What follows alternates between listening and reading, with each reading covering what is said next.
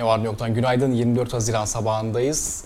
Türkiye'nin medya yansıyan gündemine bakıyoruz. Dün seçim vardı İstanbul e, seçimi 7 hafta sonra yeniden yapıldı ve Ekrem İmamoğlu bu kez çok büyük bir farkla kazanan isim oldu. Binali Yıldırım neredeyse tüm ilçelerde oy kaybetti e, İstanbul'da ve tablo tamamen e, değişti. Tabii futbol taraftarları benim şu diyeceğimi iyi anlayacaktır bu hissiyatı. Bu kazanılan maçlardan sonra özellikle önemli bir maçsa ya da bir şampiyonluksa e, bir gün sonra gazeteleri okumanın e, keyfi bir başka olur. Bugün de muhalif muhalefet özellikle yani Türkiye'de e, uzun süredir bu keyfi pek fazla yaşayamamıştı. Bugün gazetelere biraz öyle bakacaklar. Tabii haklı bir galibiyetse, haklı bir şampiyonluksa onun keyfi de daha farklı olur. Bu bakımdan hani uzun süredir AKP'liler de aslında bu keyfi çok fazla yaşayamamıştı diyebiliriz. Bakalım gazetelerde nasıl durumlar? Evrensel halk tokadı manşetini atmış. Sandık darbesiyle tekrarlanan İstanbul Büyükşehir Belediyesi seçimlerinde halk demokrasi dersi verdi.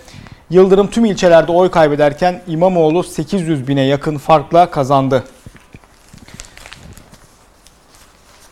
Cumhuriyet halkın zaferi demiş.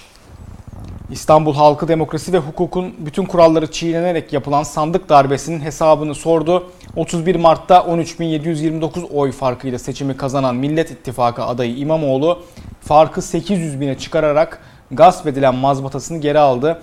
İmamoğlu 39 ilçenin 28'inde yarışı önde bitirdi.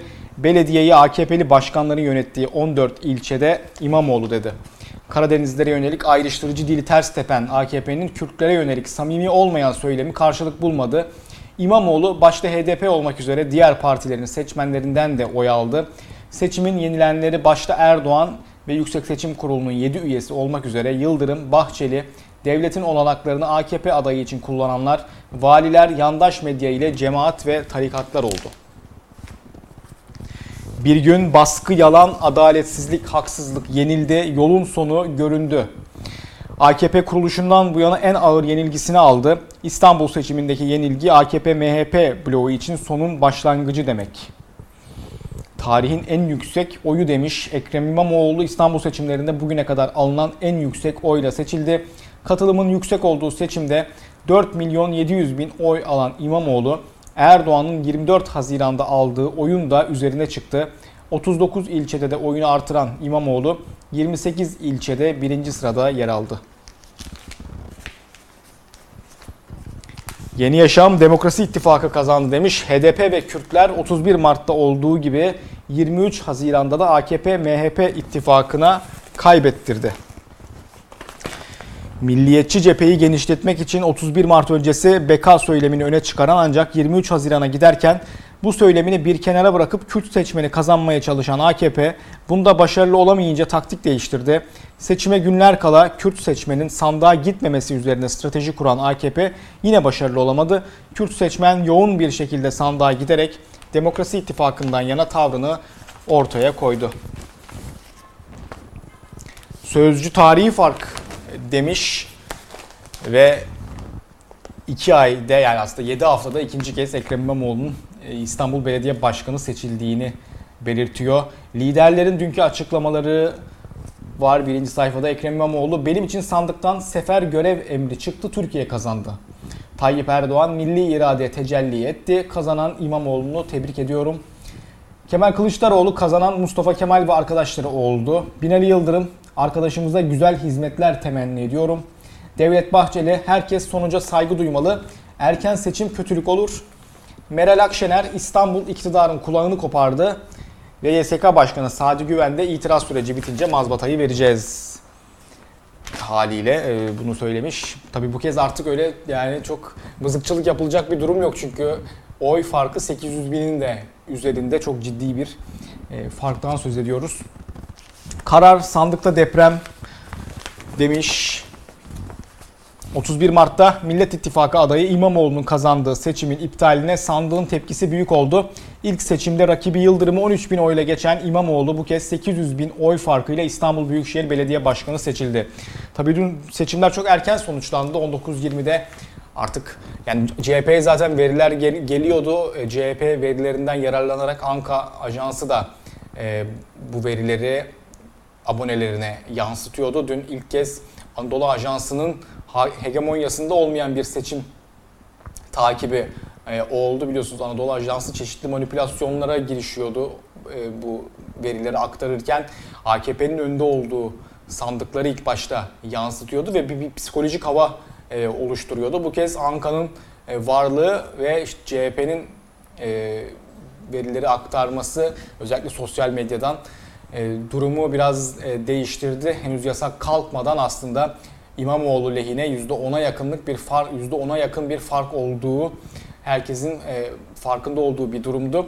E, hal böyle olunca Anadolu Ajansı da öyle bir manipülasyon yapmaya girişemedi ve 19.30'da sonuçları açıklayacağız dedi. E, seçim yasaklarının da 19.30'da kalkacağını e, duyduk. Daha sonra bu 15 dakika geri alındı ve Binali Yıldırım da hemen 19.20'de e, çıkarak açıklama yaptı ve rakibini tebrik etti. Seçimi Ekrem İmamoğlu'nun e, kazandığını söyledi.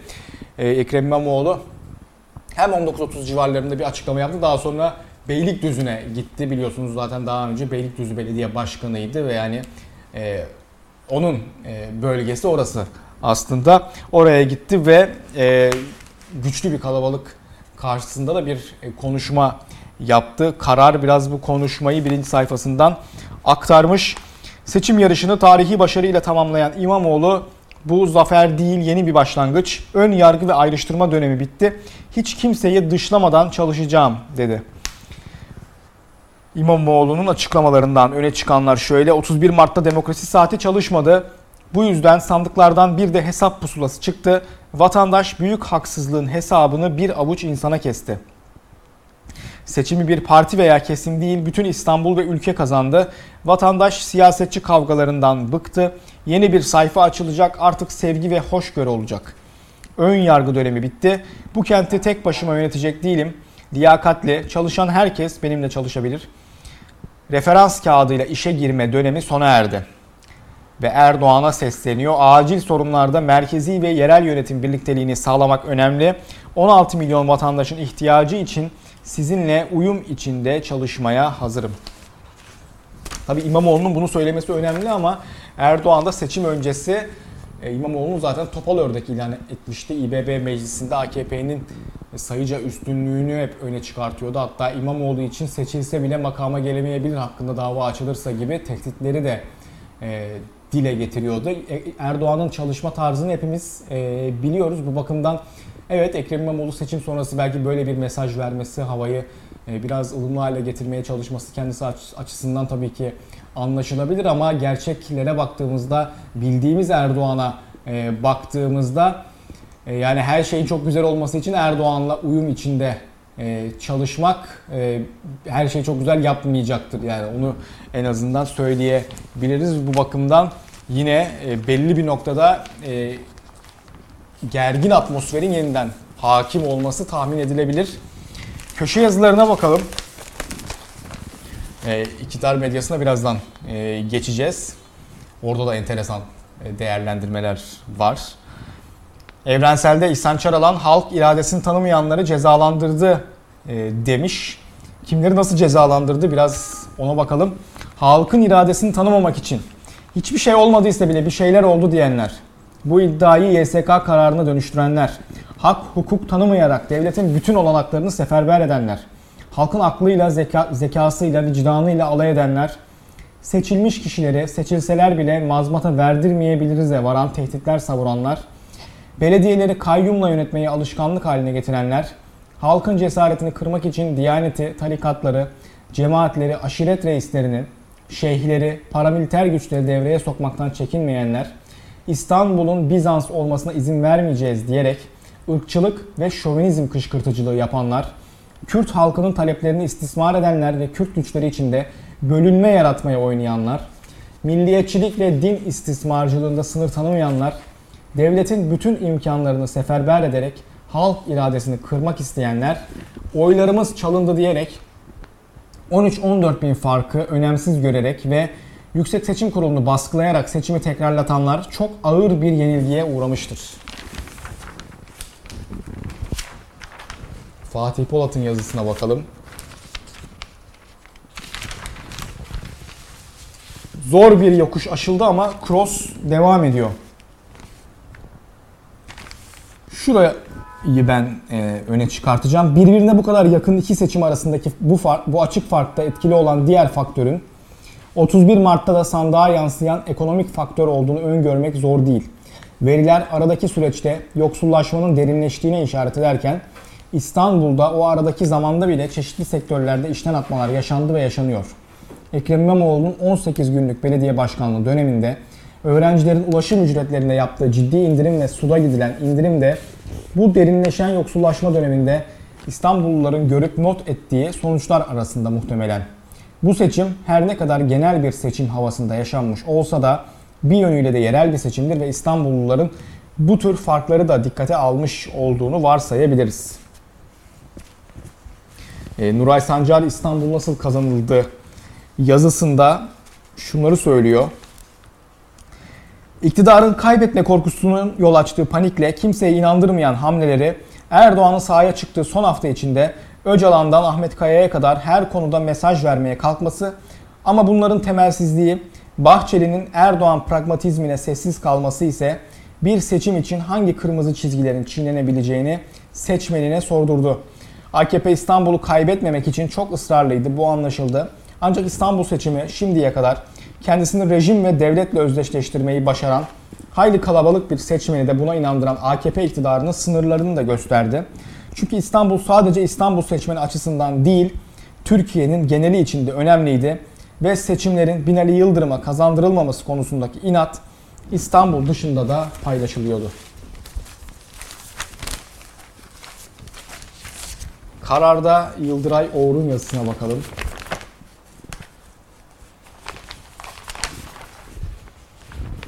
Evet bir şeyler oldu.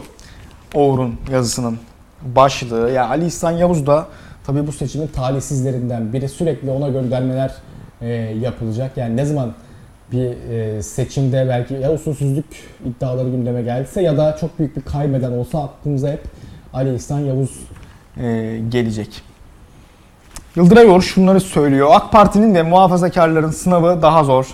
Siyasi mücadeleden dini, mümin, kafir, hain, vatansever ayrımlarını çıkarmadan artık ikna edici bir yeni bir siyaset kurmak zor. İktidarı kurmak için çaldılar diyerek seçim sonucunu çalmak gibi makyavelist yolların devleti ve kurumlarını parti devlet anlayışıyla kullanmanın sonu bu seçim gösterdi ki ortada sandık durdukça hezimetlere çıkıyor. Medyayı bu kadar kaba bir propaganda makinesi gibi kullanmak ikna edici olmuyor. Bu kadar medya bombardımanına rağmen Türkiye'de hala haklı ve haksız arasında ayrım yapabilen bir toplum yaşıyor.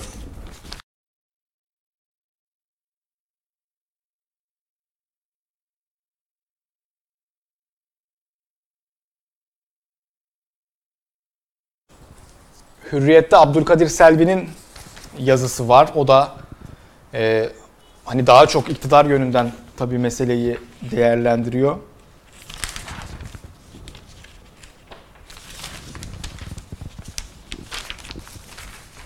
Onun yazısına bakalım.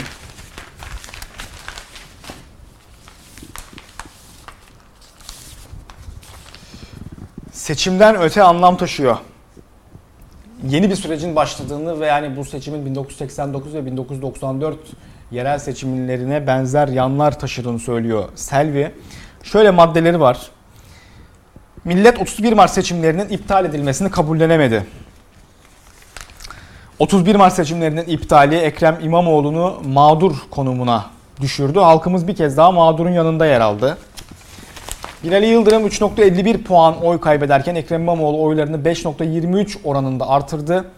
31 Mart'ta Binali Yıldırım'a oy verenlerin %4'ü İmamoğlu'na oy verirken CHP adayı 31 Mart'ta sandığa gitmeyenlerin oyunu almayı başardı. AK Parti'nin hemşeri oylarına dönük stratejisi kırgın AK Partilileri ve muhafazakar Kürtleri kazanma çabası başarılı olamadı. AK Parti milli görüş oylarını kazanmak için Saadet Partisi ile irtibat kurdu. Geçen seçimde %1.21 oranında oy alan Saadet Partisi bu seçimde yarı yarıya oy kaybetti ama Saadet oyları Yıldırım'a değil İmamoğlu'na gitti.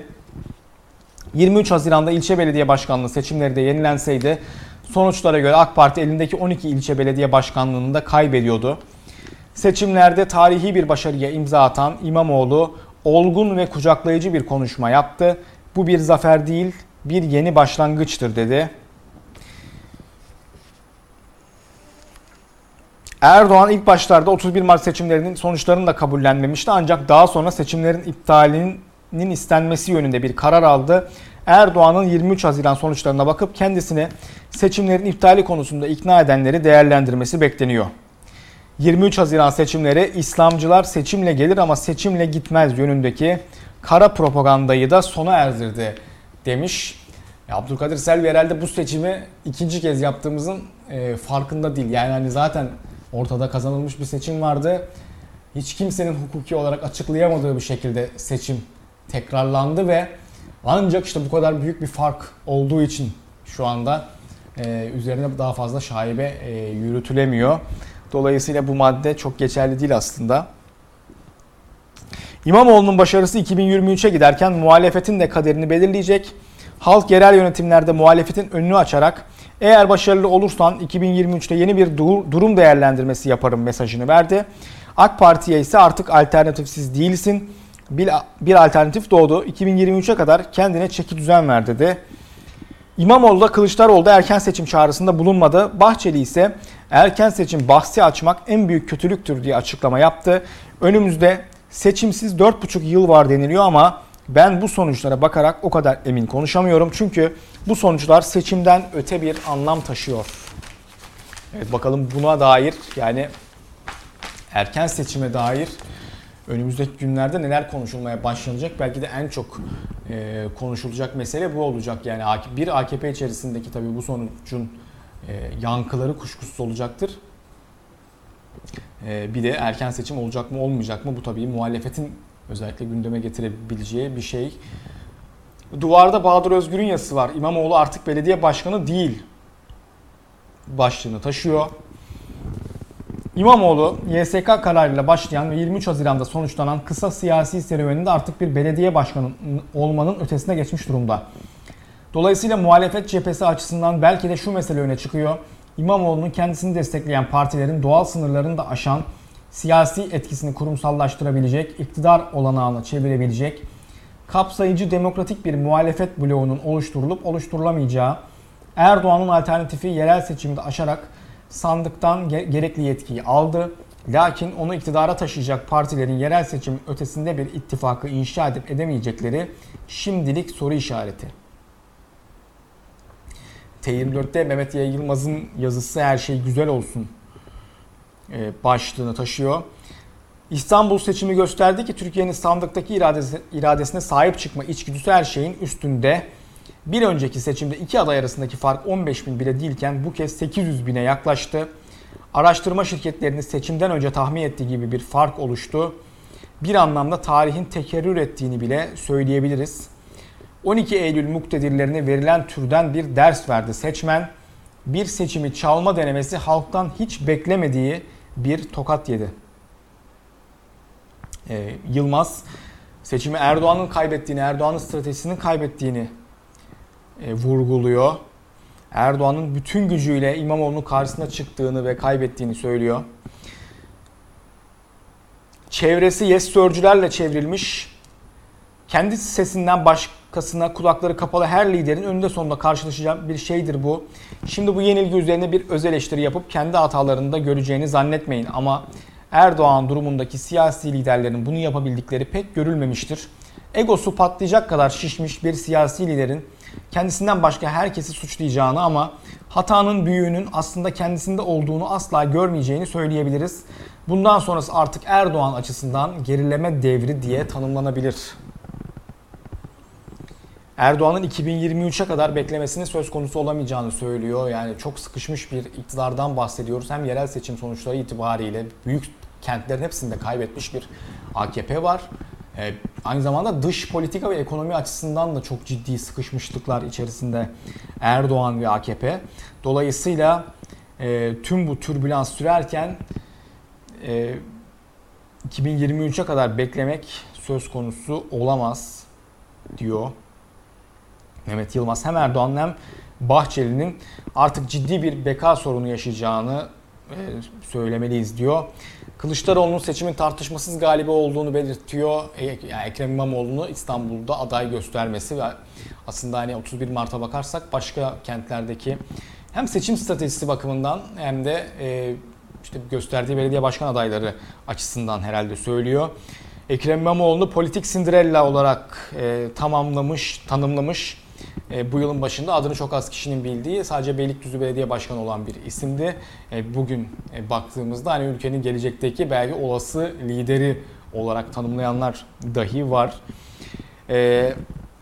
Ya belki de hani bence mesela örneğin hani bu başarıda en büyük pay sahibi isim olarak CHP İstanbul İl Başkanı Canan Kaftancıoğlu bence en büyük pay sahibi isim.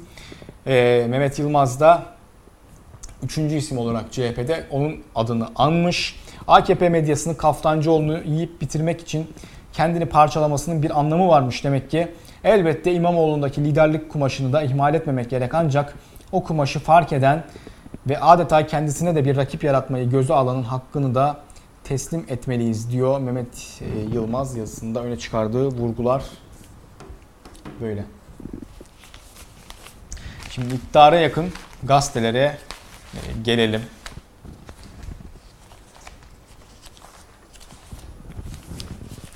Aydınlık. Sonucu ekonomi belirledi. Seçim sonuçlarında belirleyici etken ekonomi olduğu 31 Mart'ta başa baş biten seçimin üzerinden geçen 3 ayda kriz derinleşti ve fark AK Parti aleyhine büyüdü.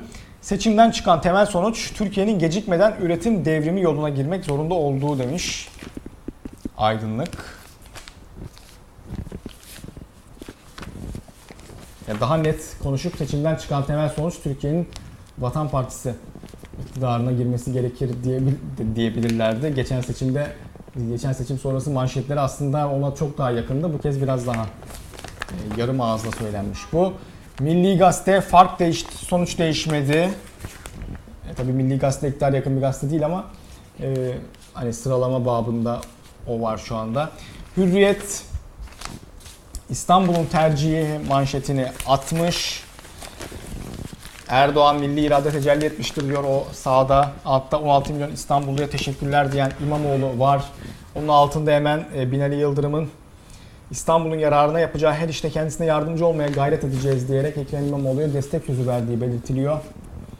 Posta ve İstanbul, ve İstanbul seçimini yaptı demiş. Milliyet yine aynı başlık. Zaten e, hani sadece Demirören medyasında değil iktidara yakın neredeyse bütün gazetelerde bu başlık var. İstanbul seçimini yaptı diyerek ortalamışlar. Az önce e, Burcu Karakaş'ın tweet'i e, vardı. Yani hani bizim bütün kara propagandamıza rağmen, yalanlarımıza rağmen İstanbul seçimini yaptı diyeceksiniz e, şeklinde.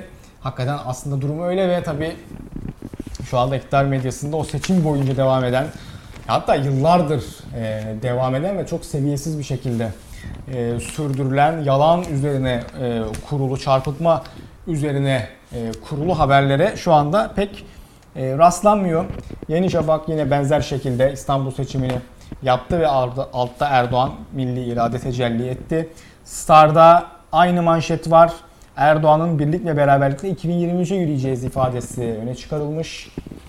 Sabahta da demokrasi kazandı. Tertemiz seçim İstanbul'a yakıştı denilmiş. Tabi yani seçimin bir tarafı kazanan e, taraf, onu destekleyenler evet tertemiz bir seçim e, süreci yürüttüler 31 Mart sürecinden e, bu yana ama hani tüm yaşananları aklımıza getirdiğimizde ve Sabah gazetesini de özel olarak aklımıza getirdiğimizde ortada yani çok öyle tertemiz e, bir süreç olmadığını da belirtmek gerekiyor.